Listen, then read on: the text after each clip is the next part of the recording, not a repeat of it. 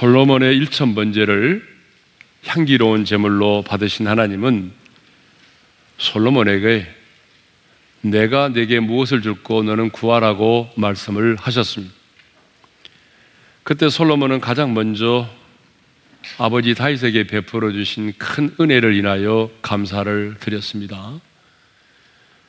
이어서 그는 듣는 마음을 종에게 주소서라고 기도했습니다. 그러면 왜 솔로몬은 듣는 마음을 종에게 달라고 기도했을까요? 그것은 지혜는 결국 듣는 마음으로부터 시작이 되기 때문입니다.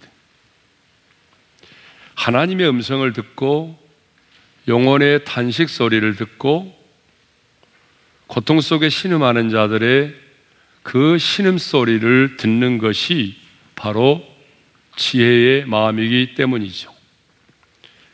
하나님은 자기를 위하여 장수와 부와 원수의 생명을 멸하는 기도를 드리지 아니하고 듣는 마음 곧 지혜를 구한 솔로몬의 기도를 들으시고 마음에 흡족해 하셨습니다. 그리고 솔로몬에게 놀라운 지혜와 총명을 허락하여 주셨습니다. 열왕기상 4장 29절인데요. 우리 함께 읽겠습니다. 다 같이요. 하나님이 솔로몬에게 지혜와 총명을 심히 많이 주시고 자, 솔로몬의 지혜가 얼마나 탁월했던지요. 만방에까지 이 소문이 나게 되었고 그 소문을 들은 많은 사람들이 그 솔로몬의 입에서 나오는 지혜의 말을 들으려고 선물을 바리바리 싸가지고 찾아왔습니다.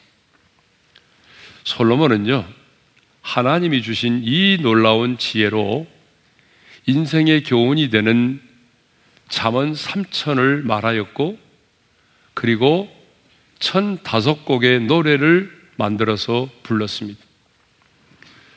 그 밖에도 정치, 경제, 군사, 문화, 법률에 이르기까지 누구도 근접할 수 없는 그런 탁월한 지혜를 갖게 되었습니다. 뿐만 아니라 우리 하나님은 솔로몬에게 구하지 아니한 것까지도 받아 누리게 하셨습니다. 자, 13절의 말씀을 우리 함께 읽겠습니다. 다 같이요. 내가 또 네가 구하지 아니한 부귀와 영광도 내게 주노니 내 평생의 왕들 중에 노아 같은 자가 없을 것이라. 솔로몬은 내 평생에 노아 같은 자가 없을 것이라는 말씀처럼 이스라엘의 왕 중에서 가장 넓은 영토와 재정적인 부요함을 누렸습니다. 이스라엘 역사상 최고의 황금기를 누렸던 것이죠. 자, 오늘 본문은 솔로몬이 하나님으로부터 지혜와 총명을 받은 이후에 공식적으로 진행된 첫 번째 재판을 다루고 있습니다. 이 재판에는요, 두 여자가 등장을 하죠. 자, 16절의 말씀을 읽겠습니다. 다 같이요.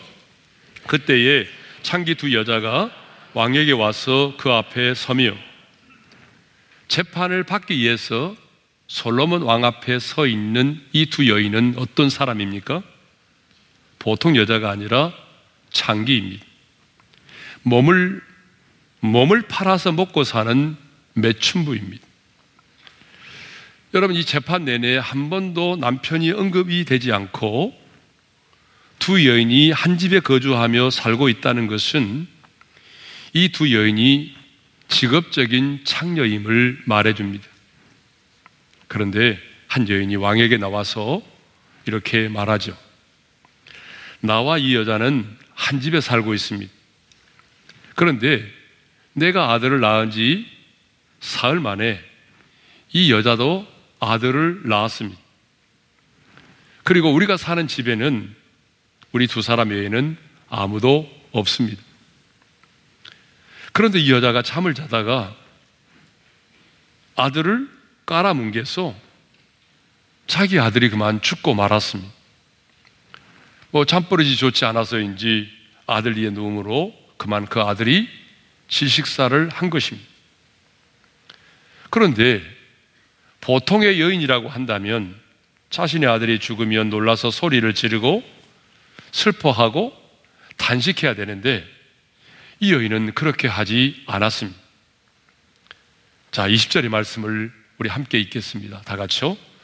그가 밤중에 일어나서 이 여종 내가 잠든 사이에 내 아들을 내 곁에서 가져다가 자기의 품에 누이고 자기의 죽은 아들을 내 품에 뉘었나이다. 그런데 내가 잠든 사이에 이 여자가 죽은 자기 아들과 살아있는 내 아들을 바꿔치기를 했다는 거예요. 21절의 말씀을 읽겠습니다. 다 같이요. 아침에 내가 내 아들을 젖먹이려고 일어나 본즉 죽었기로 내가 아침에 자세히 보니 내가 낳은 아들이 아니더이다. 아침에 아들에게 젖을 먹이려고 일어나 보니까 아들이 죽어 있었습니다. 이 상에서 자세히 보니까 내 아들이 아니었습니다. 내 아들이 어디 있나 찾아보았더니 3일 차이로 출산했던 저 여인의 품에 내 아들이 안겨 있는 것입니다. 그래서 내 아이를 돌려달라고 하니까 내 아들을 훔친 저 여자가 이 아들이 바로 내 아들이라고 우기면서 돌려주지 않았다는 것이죠. 그런데 여러분, 누구의 말이 맞을까요? 이 고소하는 여인의 말이 맞다고 단정할 수는 없잖아요. 어쩌면 자신이 아기를 깔아뭉겨 죽여놓고도 지금 거짓으로 진술을 할 수 있는 거거든요. 22절을 보게 되면 이 두 여인이요, 솔로몬 왕 앞에서 서로 산 것은 내 아들이요, 죽은 것은 내 아들이라며 쟁론을 벌이고 있습니다. 오늘날로 말하면 친자 확인 소송을 하고 있는 거죠. 그런데 문제는요, 이 사건이 밤중에 일어났을 뿐만 아니라 두 사람만이 함께 살고 있는 현장에서 일어났기 때문에 어떤 목격자도 어떤 증인도 없다는 것입니다. 뭐 지금처럼 DNA 검사를 하게 되면 금방 알 수 있겠죠. 그죠? 그런데 그 시대는 뭐 그런 시대가 아니잖아요. 그러나 분명한 사실은 뭐냐면 두 여인 중에 한 사람은 진실을 말하고 한 사람은 거짓을 말하고 있다는 것이죠. 진실을 말하는 사람과 거짓을 말하는 이 사람이 서로 살아있는 아들이 내 아들이라며 지금 같은 주장을 펴고 있는 것입니다. 그런데 우리가 사는 세상의 모습이 바로 이와 같습니다. 우리가 사는 세상을 보십시오. 거짓이 난무하죠. 여러분, 우리가 사는 이 세상을 보세요. 거짓이 얼마나 난무한지 모릅니다. 가짜 뉴스가 판을 치고 있잖아요.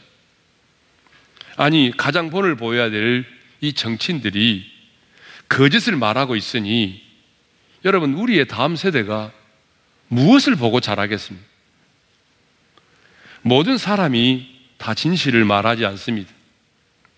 진실을 말하는 사람이 있는가 하면 거짓을 말하는 사람이 있습니다. 진실을 거짓이라고 매도하는 사람이 있는가 하면은 거짓을 진실이라고 주장하는 사람도 있습니다. 27번 거짓말을 해놓고도 거짓말을 하지 않았다고 우기는 사람도 있습니다. 그런데 계속해서 거짓을 진실이라고 말하고 진실을 거짓이라고 매도하게 되면 사람들은 이상하게도 그 거짓을 진실로 받아들이기도 하고 그리고 진실을 거짓으로 받아들이기도 한다는 것입니다. 여러분 그렇지 않아요? 분명히 거짓말인데 그 거짓말을 매도하고 진실처럼 말하게 되면 계속해서 그 말을 듣다 보게 되면 진짜 그 거짓이 진실처럼 여겨지고 받아들여진다는 것입니다. 이것이 바로 우리가 살고 있는 이 세상의 모습입니다. 그러나 우리 하나님은 거짓을 미워하시고 싫어하십니다. 잠언 6장을 보게 되면 여호와 하나님이 싫어하는 6, 7가지를 얘기하면서 가장 먼저 교만한 눈이라고 말하고 그 다음 두 번째로는요, 이 거짓된 혀라고 말합니다. 하나님은 이만큼 거짓을 미워하시고 싫어하신다는 얘기죠.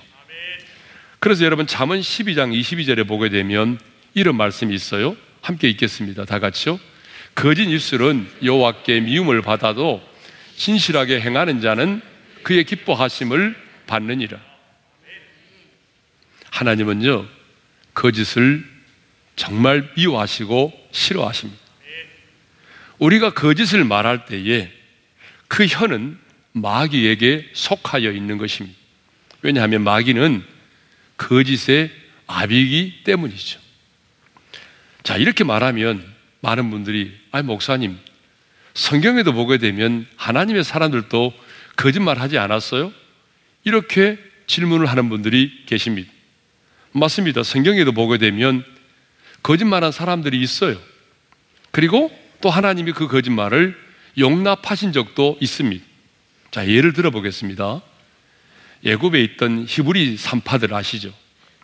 그들은 하나님을 두려워해서 사내 아이, 남자 아이를 낳으면 죽이라고 하는 왕의 명령을 거역하고 살려주었습니다. 왜 죽이지 않았느냐고 물으면 이렇게 둘러댔습니다. 히브리 여인은 예굽 여인과 같지 아니하고 건장해서 산파인 우리가 오기 전에 먼저 아이를 해산하였습니다. 이렇게 거짓말을 했습니다. 근데 하나님이 그 거짓말을 용납을 하셨어요. 그렇죠. 또 성경에 보게 되면 여리고성의 기생 나합도 거짓말을 했죠. 정탐꾼이 들어왔을 때에 옥상 지붕에 숨겨 주었습니다. 뒤따라오는 왕의 군인들이 와서 이끌어내라. 너희 집에 들어가는 거 보았다. 라고 말할 때에 거짓말로 이렇게 말하죠. 성문을 닫을 때쯤에 급히 나갔으니까 지금 따라가면 찾을 수 있을 것이다. 라고 거짓을 말하였습니다. 여러분, 이 여인은 이 거짓말 때문에 자기의 가족들이 나중에 구원을 받는 역사를 또 경험하지 않습니까? 사무엘상 21장을 보게 되면 하나님의 사람 다윗이 한 번도 아닌 두 번이나 거짓말을 합니다. 자, 사울 왕에 의해서 쫓겨 다닐 때에 다윗이 살아남기 위해서 높당의 제사장 아이멜렉에게 갔습니다. 근데 뭐라고 말하냐면 자신이 지금 사울왕이 내린 명령을 수행하고 있는 중이라고 말합니다. 지금 왕이 내린 명령을 수행하고 있는 중이 아니라 사울왕에 의해서 쫓겨 다니고 있습니다. 그런데 지금 자기가 왕이 내린 임무를 수행하고 있는 중이라고 거짓을 말하죠. 거기서 끝나는 것이 아니라 사울왕이 자기를 죽이려고 하니까 블레셋 땅으로 들어갔습니다. 그래서 블레셋의 가정 앞에서 자기의 신분이 노출됐어요.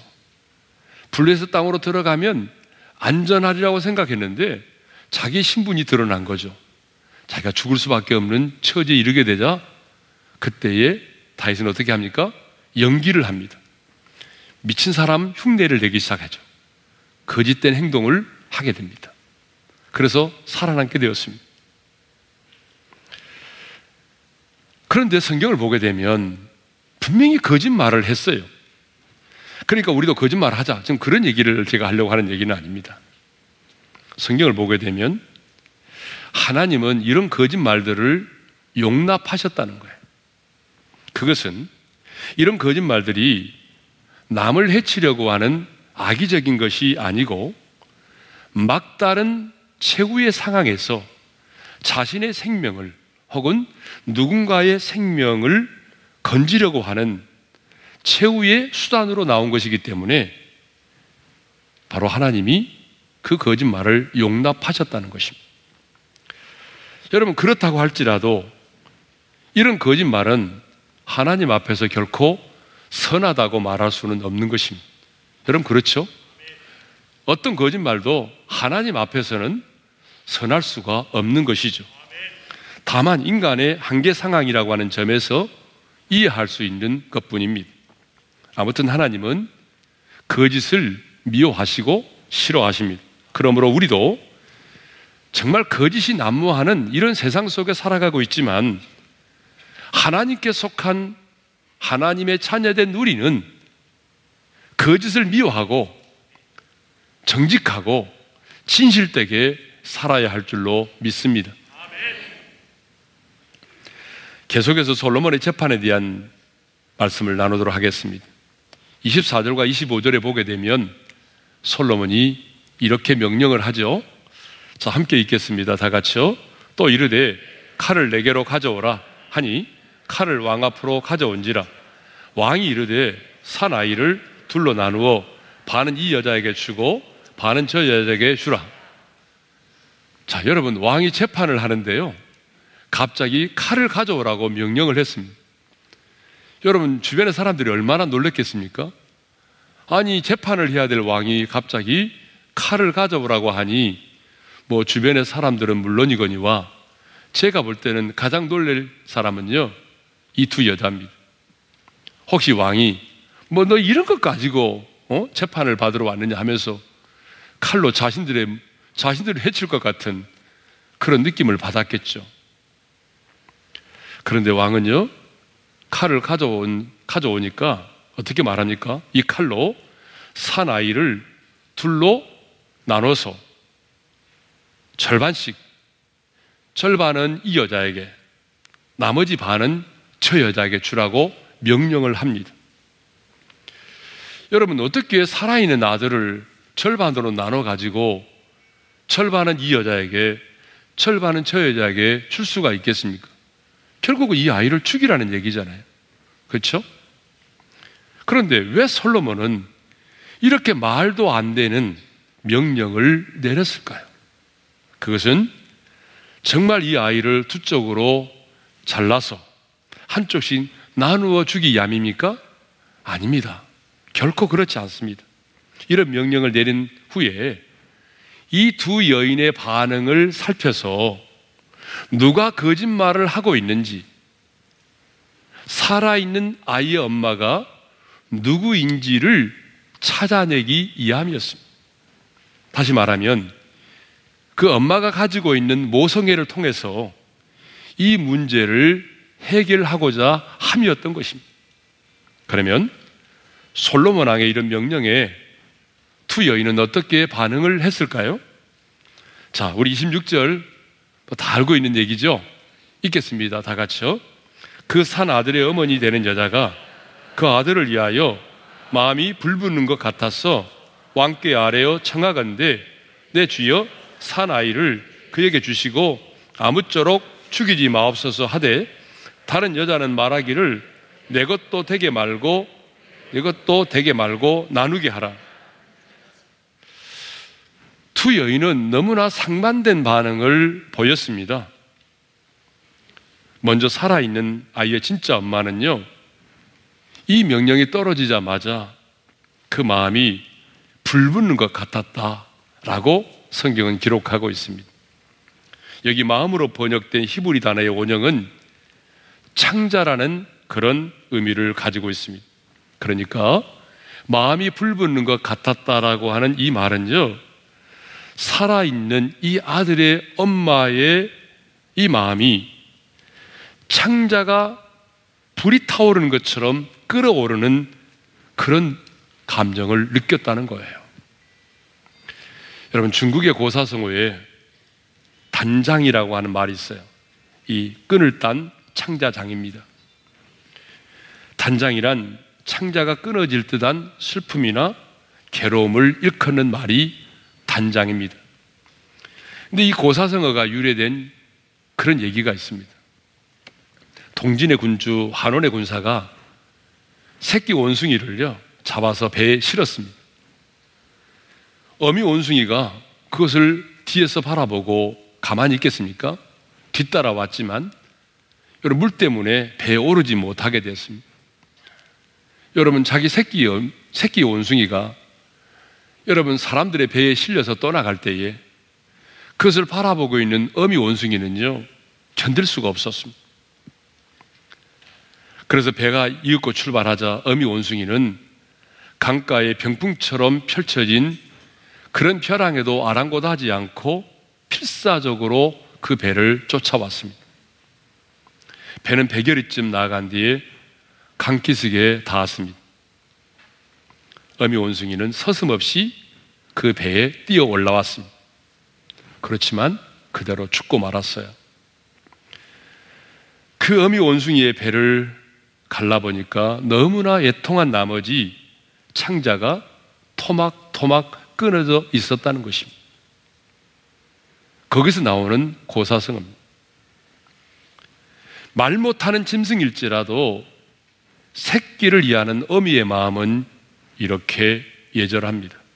하물며 사람은 오죽하겠습니까? 부모는 자녀가 어려움을 당하면 창자가 끊어지는 고통을 경험합니다.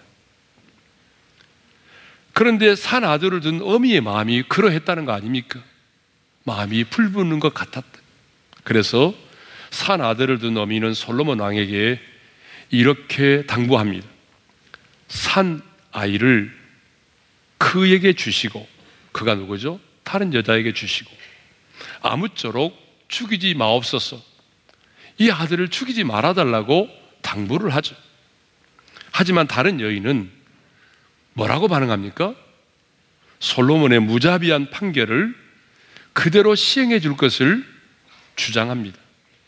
그래서 내 것도 되게 말고 네 것도 되게 말고 나누게 하라고 요청합니다.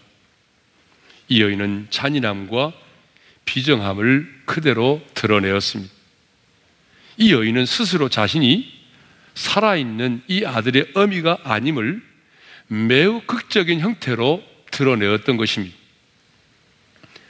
두 여인의 반응을 살핀 솔로몬 왕은 이제 판결을 내립니다. 27절이죠. 우리 함께 읽겠습니다. 다 같이요. 왕이 대답하여 이르되 산 아이를 저 여자에게 주고 결코 죽이지 말라. 저가 그의 어머니이니라 하매 솔로몬 왕은 명령합니다. 저 살아있는 아이를 죽이지 말라. 그리고 저 아이를 죽이지 말라고 예걸하고 있는 저 여자에게 이 아이를 주라고 명령합니다. 그리고 저 여자의 바로 저 여자의 아이의 저 여자가 바로 진짜 아이의 어머니라고 판결을 내립니다. 여러분 이렇게 해서 솔로몬은요 역사에 길이 남을 명판결을 내렸던 것입니다. 사실 증인도 없고 증거도 없는 상황에서 한 여인의 아들됨을 증명한다고 하는 것은 결코 쉬운 판결이 아니었습니다. 만일 솔로몬이요, 잘못된 판결을 내렸다고 한다면 어떤 일이 일어났겠습니까? 아들을 빼앗긴, 아니, 아들을 잃은 이 어머니는 진짜 엄마는 평생을 고통 가운데 살아야 했을 것입니다. 아니, 설령, 예? 이 가짜 엄마가 아들을 차지했다고 할지라도 이 가짜 엄마는 평생을 죄책감에 시달리면서 살아야 했겠죠. 아니, 이 아들이 살아있다 할지라도 가짜인 엄마를 모시고 살아야 되기 때문에 얼마나 불행한 인생을 살아야 했겠습니까? 그런 이 판결이 너무나 중요했던 것입니다. 뿐만 아니라 이 재판은 솔로몬의 왕의 첫 번째 재판이었기 때문에 백성들의 모든 이목이 집중되어 있었습니다. 과연 우리의 왕인 솔로몬이 어떤 판결을 내릴 것인지 백성들은 궁금했습니다. 그러니 솔로몬 왕에게는 이 첫 번째 재판이 너무나 큰 부담으로 다가왔겠죠. 근데 솔로몬은요, 사람들이 감히 생각하지 못하는 하나님이 주시는 놀라운 지혜로 올바른 판결을 내렸습니다. 그러자 온 백성들은 이 왕의 판결 소식을 듣고 두려워하였습니다. 자, 그러면 이 솔로몬의 재판이 우리에게 주는 교훈은 무엇일까요? 이제 우리는 마지막으로 이 솔로몬의 재판이 우리에게 주는 세 가지 교훈에 대해서 생각해 보도록 하겠습니다. 첫 번째 교훈은요, 낮고 소외된 자들의 신음소리를 예면하지 말고 들어주는 사람이 되어야 한다는 것입니다. 자, 솔로몬에게 재판을 받으러 왔던 이 두 여인은 어떤 사람이었어요? 몸을 파는 창기였습니다. 정상적인 가정을 가진 사람이 아니라 함께 생활하면서 몸을 파는 매춘부였습니다. 당시 창기들은요, 인간 이하의 취급을 받았습니다. 아니, 무시와 비난의 대상이었습니다. 죄인의 대명사로 가장 부정한 여인으로 취급을 받았습니다. 그런데 한 나라의 최고의 통치자이고 재판장이었던 솔로몬 왕은 그들을 외면하지 않았습니다. 왜 내가 왕으로서 첫 번째 재판을 이런 여인을 만나야 되느냐고 내가 왜 이런 사람들의 말을 들어줘야 되느냐라고 말하지 않았습니다. 기분 나빠하지 않았습니다. 듣는 마음을 달라고 기도했던 이 솔로몬은 하나님의 음성을 듣는 것만이 아니라 낮고 천한 자들의 신음소리를 들었습니다. 아들을 잃은 어머니의 탄식 소리를 들었던 거죠.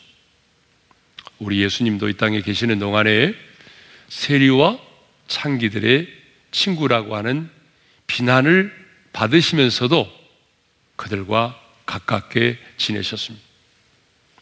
그러므로 우리도 솔로몬처럼 예수님처럼 낮고 소외된 자들, 나도 힘들지만 나보다 더 어렵고 힘든 인생을 살아가는 그런 사람들의 그 탄식 소리를 예면하지 말고 그들의 신음 소리를, 그들의 탄식 소리를 들어줄 수 있는 하나님의 사람이 되어야 한다는 것이죠. 우리가 사는 이 땅에는 지금 자유를 찾아서 목숨을 걸고 우리나라에 와 있는 3만여 명의 세터민들이 있습니다.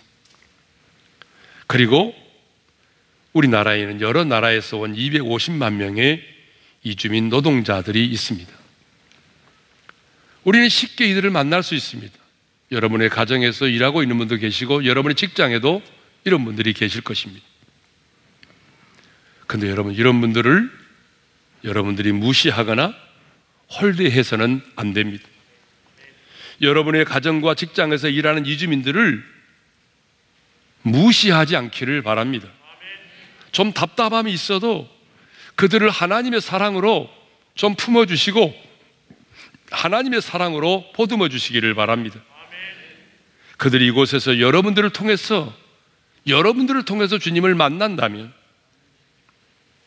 그들은 하나님의 대사가 돼서 자신의 나라로 자신의 고향으로 돌아가서 주의 복음을 전하는 자들이 될 것입니다.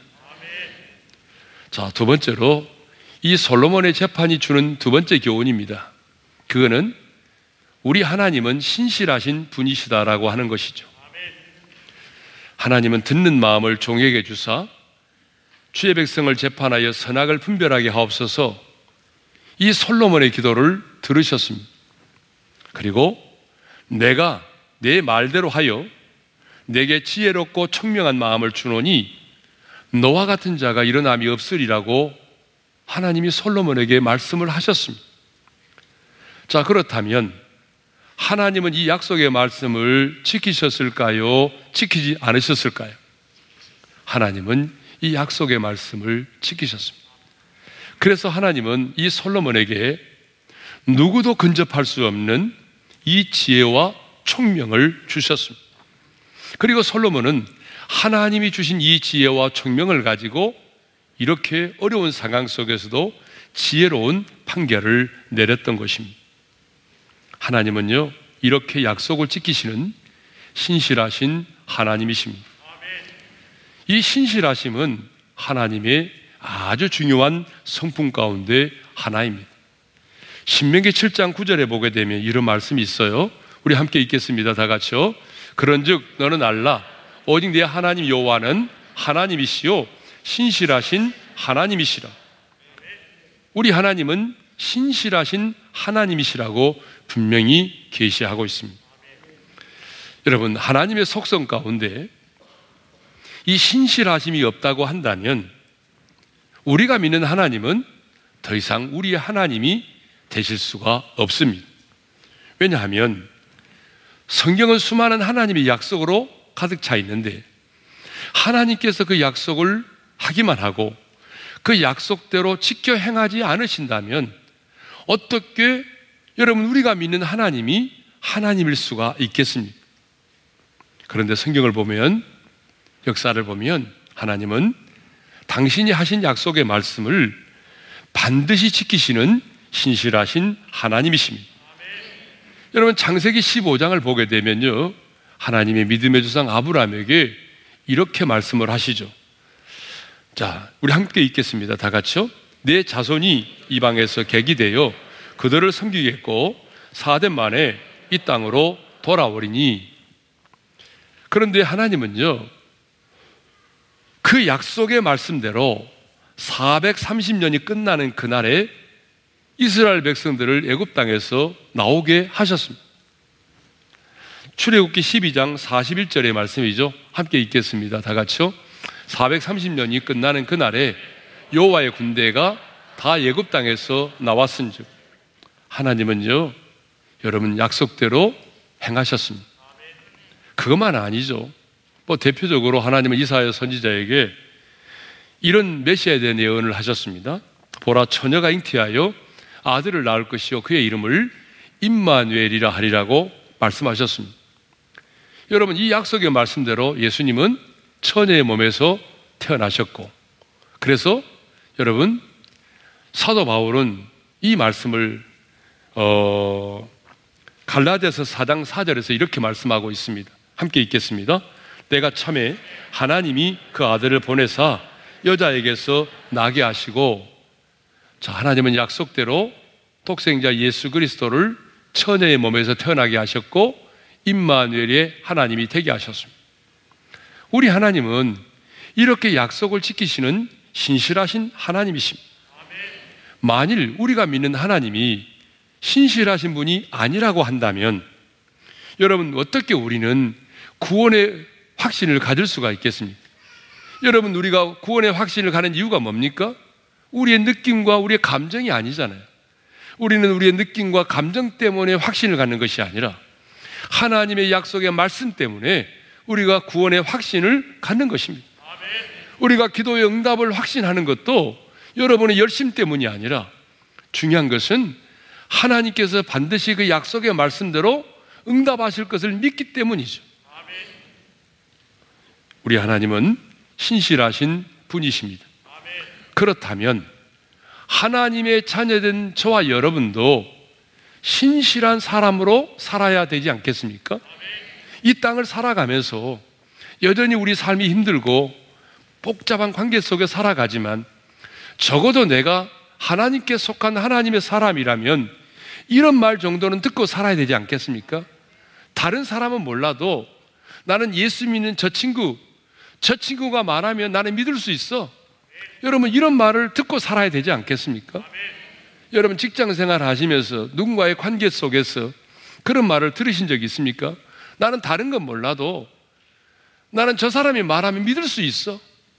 여러분 적어도 이 정도의 사람이 되어야 된다는 거죠. 그런데 예수 믿는 사람들 중에 사기꾼이 너무 많습니다. 여러분 조심하셔야 돼요. 저도 사기꾼 몇 명 만나가지고 하마터면 속을 뻔했어요. 그러니까 여러분도 예수 믿는 사람이 다 좋은 사람이 있는 건 아닙니다. 물론 색안경을 쓰고 보라는 얘기는 아니지만 중요한 것은 적어도 우리는 하나님의 사람이기 때문에 신실한 하나님의 사람으로 살아야 한다는 것이죠. 자, 솔로몬의 재판이 우리에게 주는 세 번째 교훈은 하나님이 주신 지혜는 결코 숨겨질 수 없다라고 하는 거예요. 여러분 28절의 말씀을 우리 함께 읽겠습니다. 다 같이요. 온 이스라엘이 왕이 심리하여 판결함을 듣고 왕을 두려워하였으니 이는 하나님의 지혜가 그의 속에 있어 판결함을 봄이더라. 자, 온 이스라엘 백성들은요, 왕이 모성애를 통해서 하나님의 지혜로 이렇게 판결하는, 판결했다고 하는 소식을 듣고 난 다음에 어떻게 반응했습니까? 왕을 두려워했다라고 말하죠. 여기서 두려워했다라고 하는 말은 어떤 의미냐 그러면 존경하고 그리고 귀하게 생각했다 그 말입니다. 여러분 증거도 없고 증인도 없는 이런 상황 속에서 하나님이 주신 지혜로 모성애를 통하여 이런 유명한 이렇게 지혜로운 판결을 내리자 백성들은 솔로몬 왕에 대해서 어떻게 생각했어요? 두려워했다는 거죠. 그리고 존경하고 아, 참 우리 왕은 귀한 분이구나. 이렇게 생각을 했다는 것입니다. 여러분, 왜 백성들이 왕을 두려워했습니까? 왜 백성들이 왕을 존경하고 귀하게 여겼습니까? 그 이유가 있습니다. 성경에 분명히 이렇게 되어 있습니다. 이는 하나님의 지혜가 그의 속에 있어 판결함을 봄이더라. 하나님의 지혜가 솔로몬 왕에게 있다는 것을 보았다는 거죠. 하나님이 주신 지혜가 솔로몬에게 있어서 하나님의 지혜로 판결함을 보았다는 것입니다. 여러분 무슨 얘기입니까? 하나님이 주신 지혜는 숨겨질 수가 없다는 것입니다. 우리가 사는 세상이 어두우면 어두울수록 여러분 우리의 문제가 얽히고 설켜서 풀 수 없는 난제이면 난제일수록 하나님의 지혜는 숨겨질 수가 없는 것입니다. 하나님의 지혜는 숨겨질 수 없습니다. 반드시 하나님의 지혜는 드러나게 되어 있습니다. 저는 그래서 우리 오륜의 성도들이 이제 금방 단열 기도를 앞두고 있는데 다른 그 어떤 것보다도 하나님의 지혜를 구했으면 좋겠습니다. 하나님 듣는 마음, 그 지혜로운 마음을 내게 주십시오. 왜냐 그러면 하나님의 지혜가 내게 임하면 우리는 인생에 아무리 문제가 난제라고 할지라도 하나님의 지혜로 그 문제를 풀어갈 수 있습니다. 우리 앞에 있는 그 현실이 아무리 두터운 벽이라고 할지라도 하나님의 지혜가 우리 안에 있으면 우리는 이 상황을 뛰어넘을 수 있는 것이죠. 우리에게 필요한 것은 하나님이 주신 지혜입니다. 우리 안에 지혜가 있으면 여러분 많은 사람들이 내 주변에 있는 모든 사람들이 내 안에 있는 하나님의 지혜를 보게 될 것입니다. 우리는 그 하나님의 지혜로 문제를 해결할 것이고 우리는 하나님이 주신 지혜로 하나님의 살아계심을 드러내게 될 것입니다. 그래서 내 주변에 있는 많은 사람들은 내 안에 있는 하나님의 지혜를 보고 나를 존경하게 될 것이고 내가 어떤 곳에 있든지 간에 우리 한 사람 한 사람을 귀한 자로 여기게 될 것입니다. 저는 이런 놀라운 축복이 다니엘 기도회를 앞두고 있는 우리 모두에게 임하기를 간절히 소망합니다.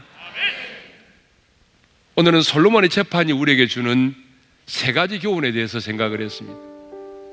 첫 번째 교훈은 우리도 솔로몬처럼 이 땅을 살아가면서 낮고 소외된 자들, 그들을 무시하지 말고, 그들을 외면하지 말고, 그들의 신음소리를 들어주고, 그들의 눈물을 닦아줄 수 있는 그런 사람이 되자는 것입니다.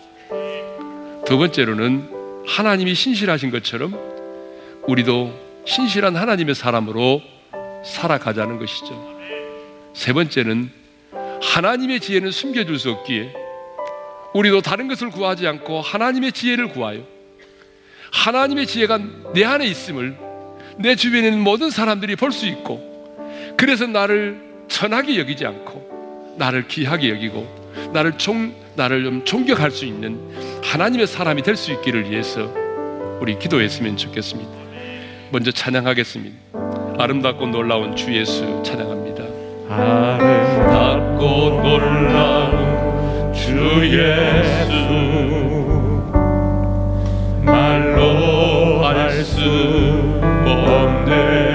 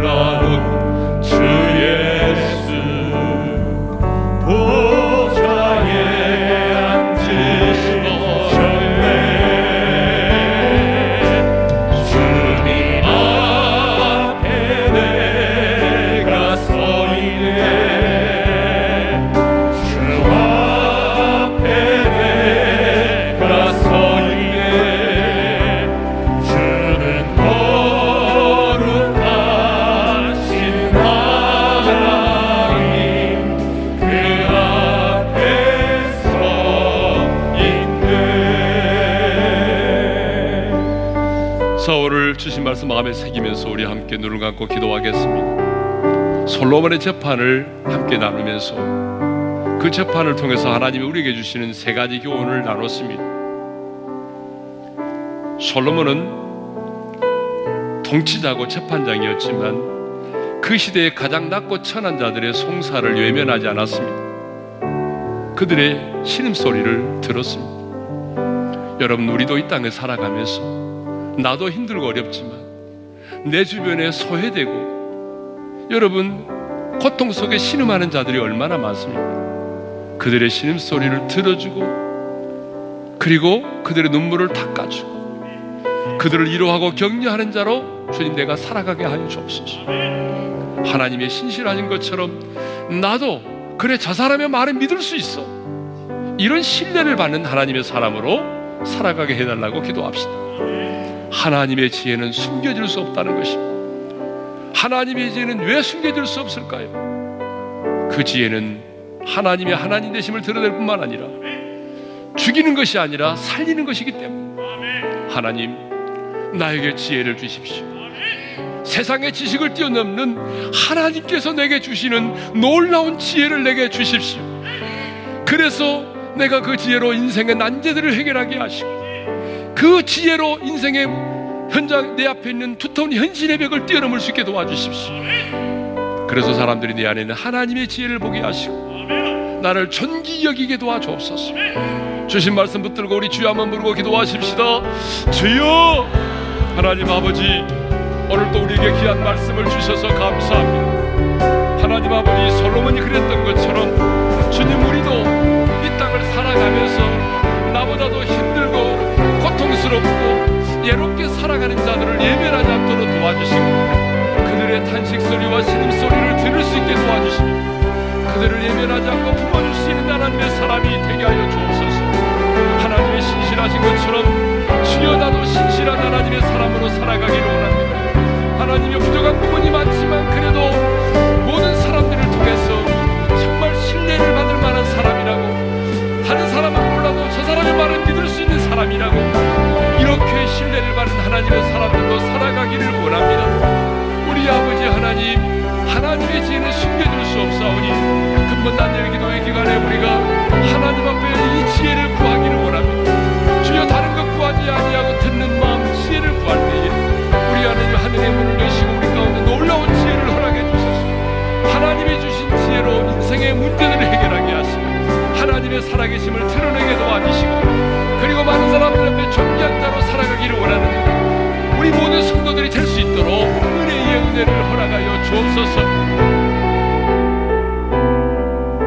이제는 우리 주 예수 그리스도의 은혜와 하나님 아버지의 영원한 그 사랑하심과 성령님의 감동, 감화, 교통하심이